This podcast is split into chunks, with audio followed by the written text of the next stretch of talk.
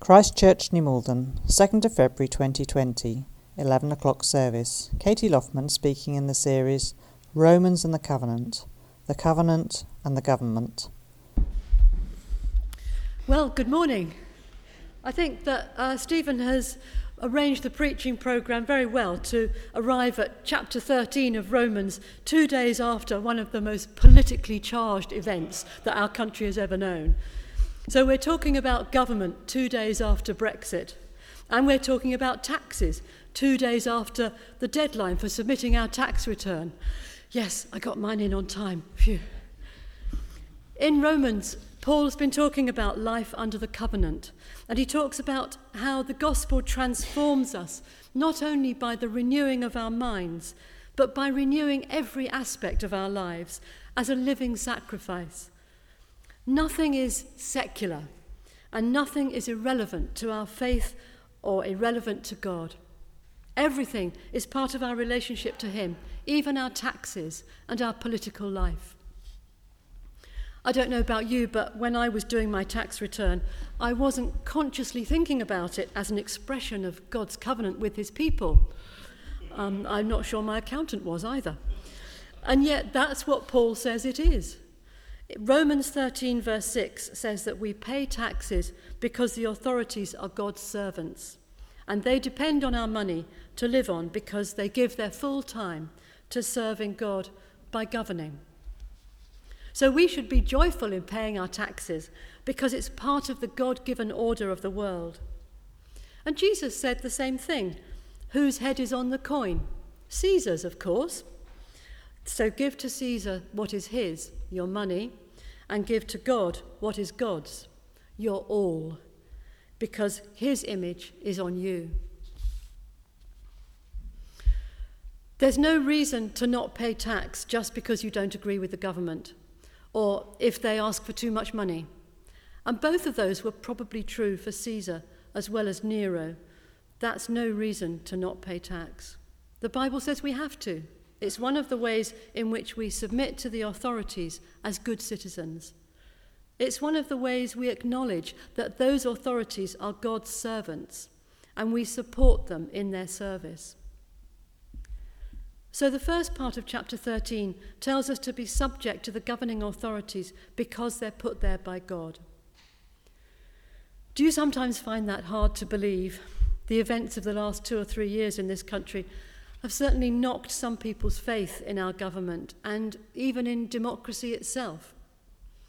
Yet these verses say that Parliament, the royal family, and our system of democracy was established by God. And our MPs, Boris Johnson and other rulers, are God's servants. And I think this extends to others in position of authority as well, like the police and teachers and even parents. They have authority because it's given to them by God. And we should respect that and submit to their authority. The Ten Commandments tell us to honour our father and our mother, and Paul here tells us to honour the rulers of our country. Jesus submitted to the authorities and he paid his taxes, even though the authorities were corrupt and unjust. But at the same time, he was working to put those injustices right. I bet the Christians in Rome that Paul was writing to, I bet they found it hard to believe that their governing authorities were put there by God. They were living under the Emperor Nero, who was no saint. Life wasn't easy, especially for Christians. Taxes were high, and we see from the book of Acts that Christians, including Paul, were tolerated at best, persecuted, and executed at worst by the Roman authorities. There's no way that we can say, well, it was all right for Paul, things were different in those days. Yes, things were different in those days, they were worse. So, how can we possibly go along with Paul? This is an example of the Christian perspective of now and not yet. We live in the here and now, in the light of a kingdom that's not quite here yet. Although Paul says at the end of chapter 13 that that day is almost here, its rays are visible just over the horizon. We live in the light of that dawning day, even though we're still in the darkness of a world full of evil. Is this madness? Is it doublethink? Are we deluding ourselves about the nature of reality? No, we're living in hope. We're living out our faith that God's kingdom will come. It is coming, and that time is nearly here. And when we live in the light of God's future, our lives become like a prophecy. We're living prophetically. The way, that way of seeing it reminds me of what Paul says in Ephesians about marriage. Ephesians chapter 5 verse 22 says, "Wives, submit to your husbands as to the Lord, for the husband is head of the wife, as Christ is the head of the church." Husbands, love your wives just as Christ loved the church and gave himself up for her to make her holy. Now, I don't know how many marriages are literally like that. The husband giving up himself for the wife, like Jesus. The wife treating her husband like Jesus. When couples first got, get married, they're full of love for each other, aren't they? And it's a delight to submit to someone who's giving himself up for you, and vice versa. When you love someone, you want to put them first. But of course, no one can keep that up. It's impossible to sustain that ideal state in every aspect of our life. So, no marriage is perfect.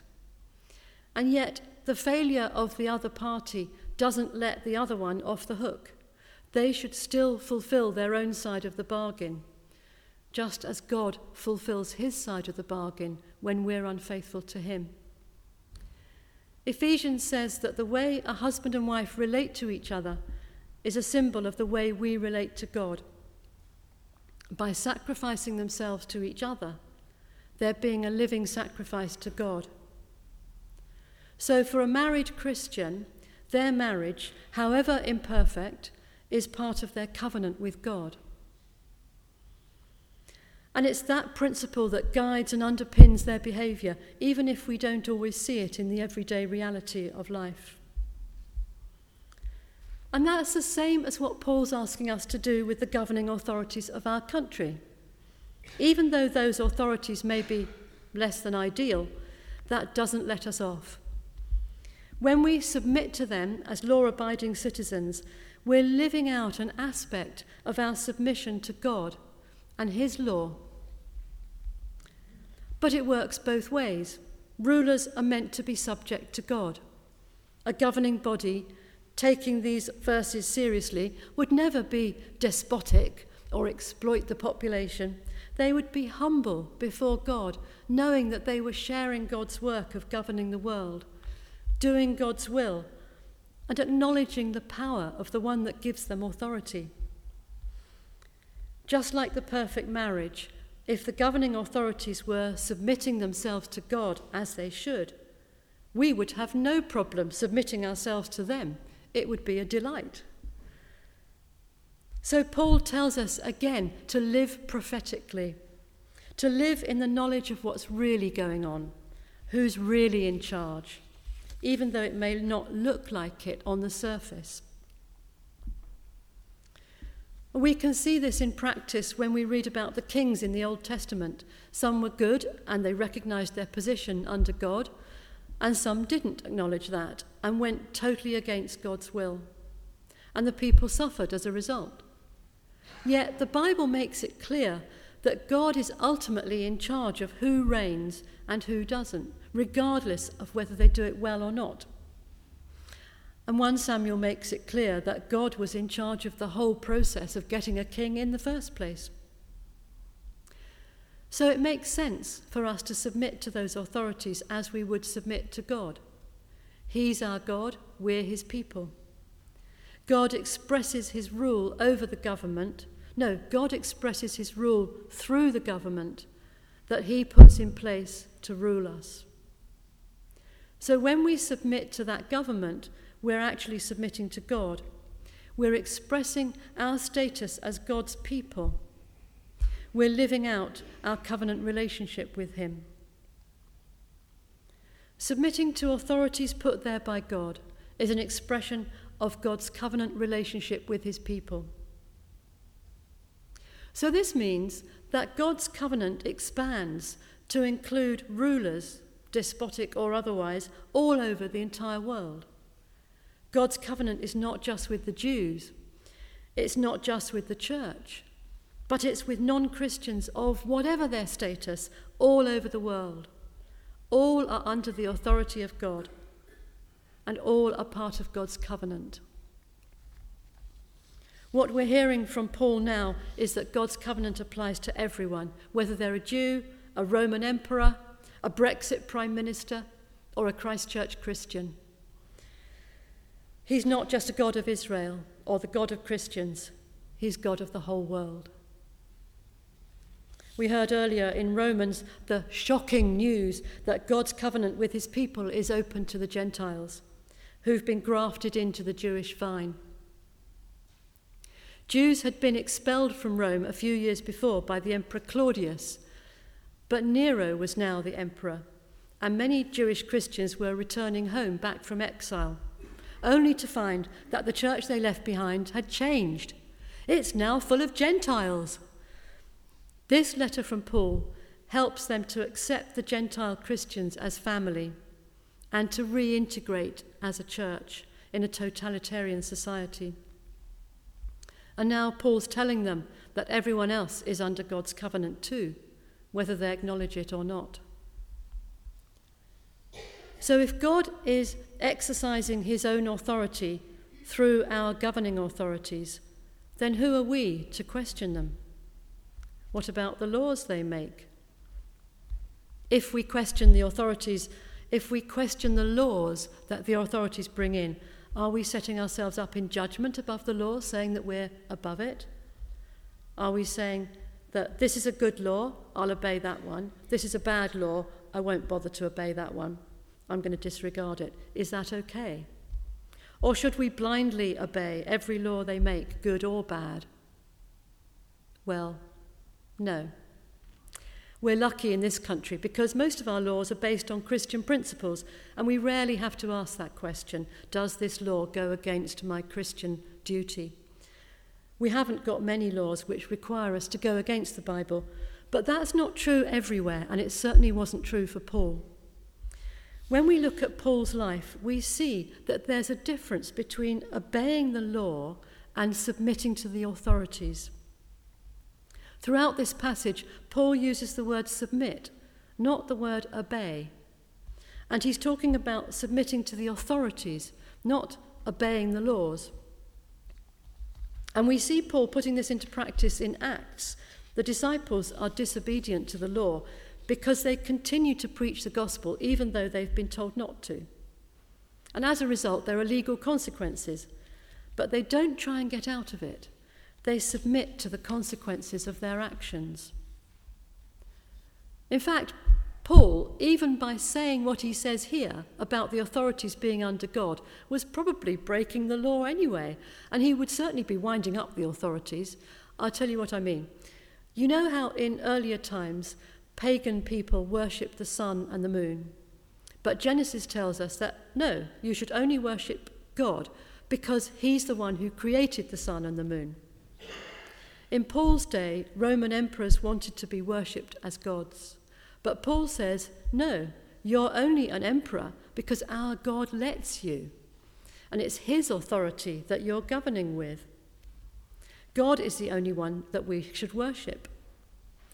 And Paul gives Christians this different perspective to submit to the emperor because he's God's servant. And even by saying that, Paul was risking breaking the law. Martin Luther King knew a thing or two about breaking the law. In his letter from Birmingham jail in 1963, he said it was important to distinguish between just laws and unjust laws, and then to work to get the unjust ones changed. And he was put in prison for doing that, but he said this I submit that an individual who breaks a law that conscience tells him is unjust and who willingly accepts the penalty of imprisonment in order to arouse the conscience of the community over its injustice is in reality expressing the highest respect for law.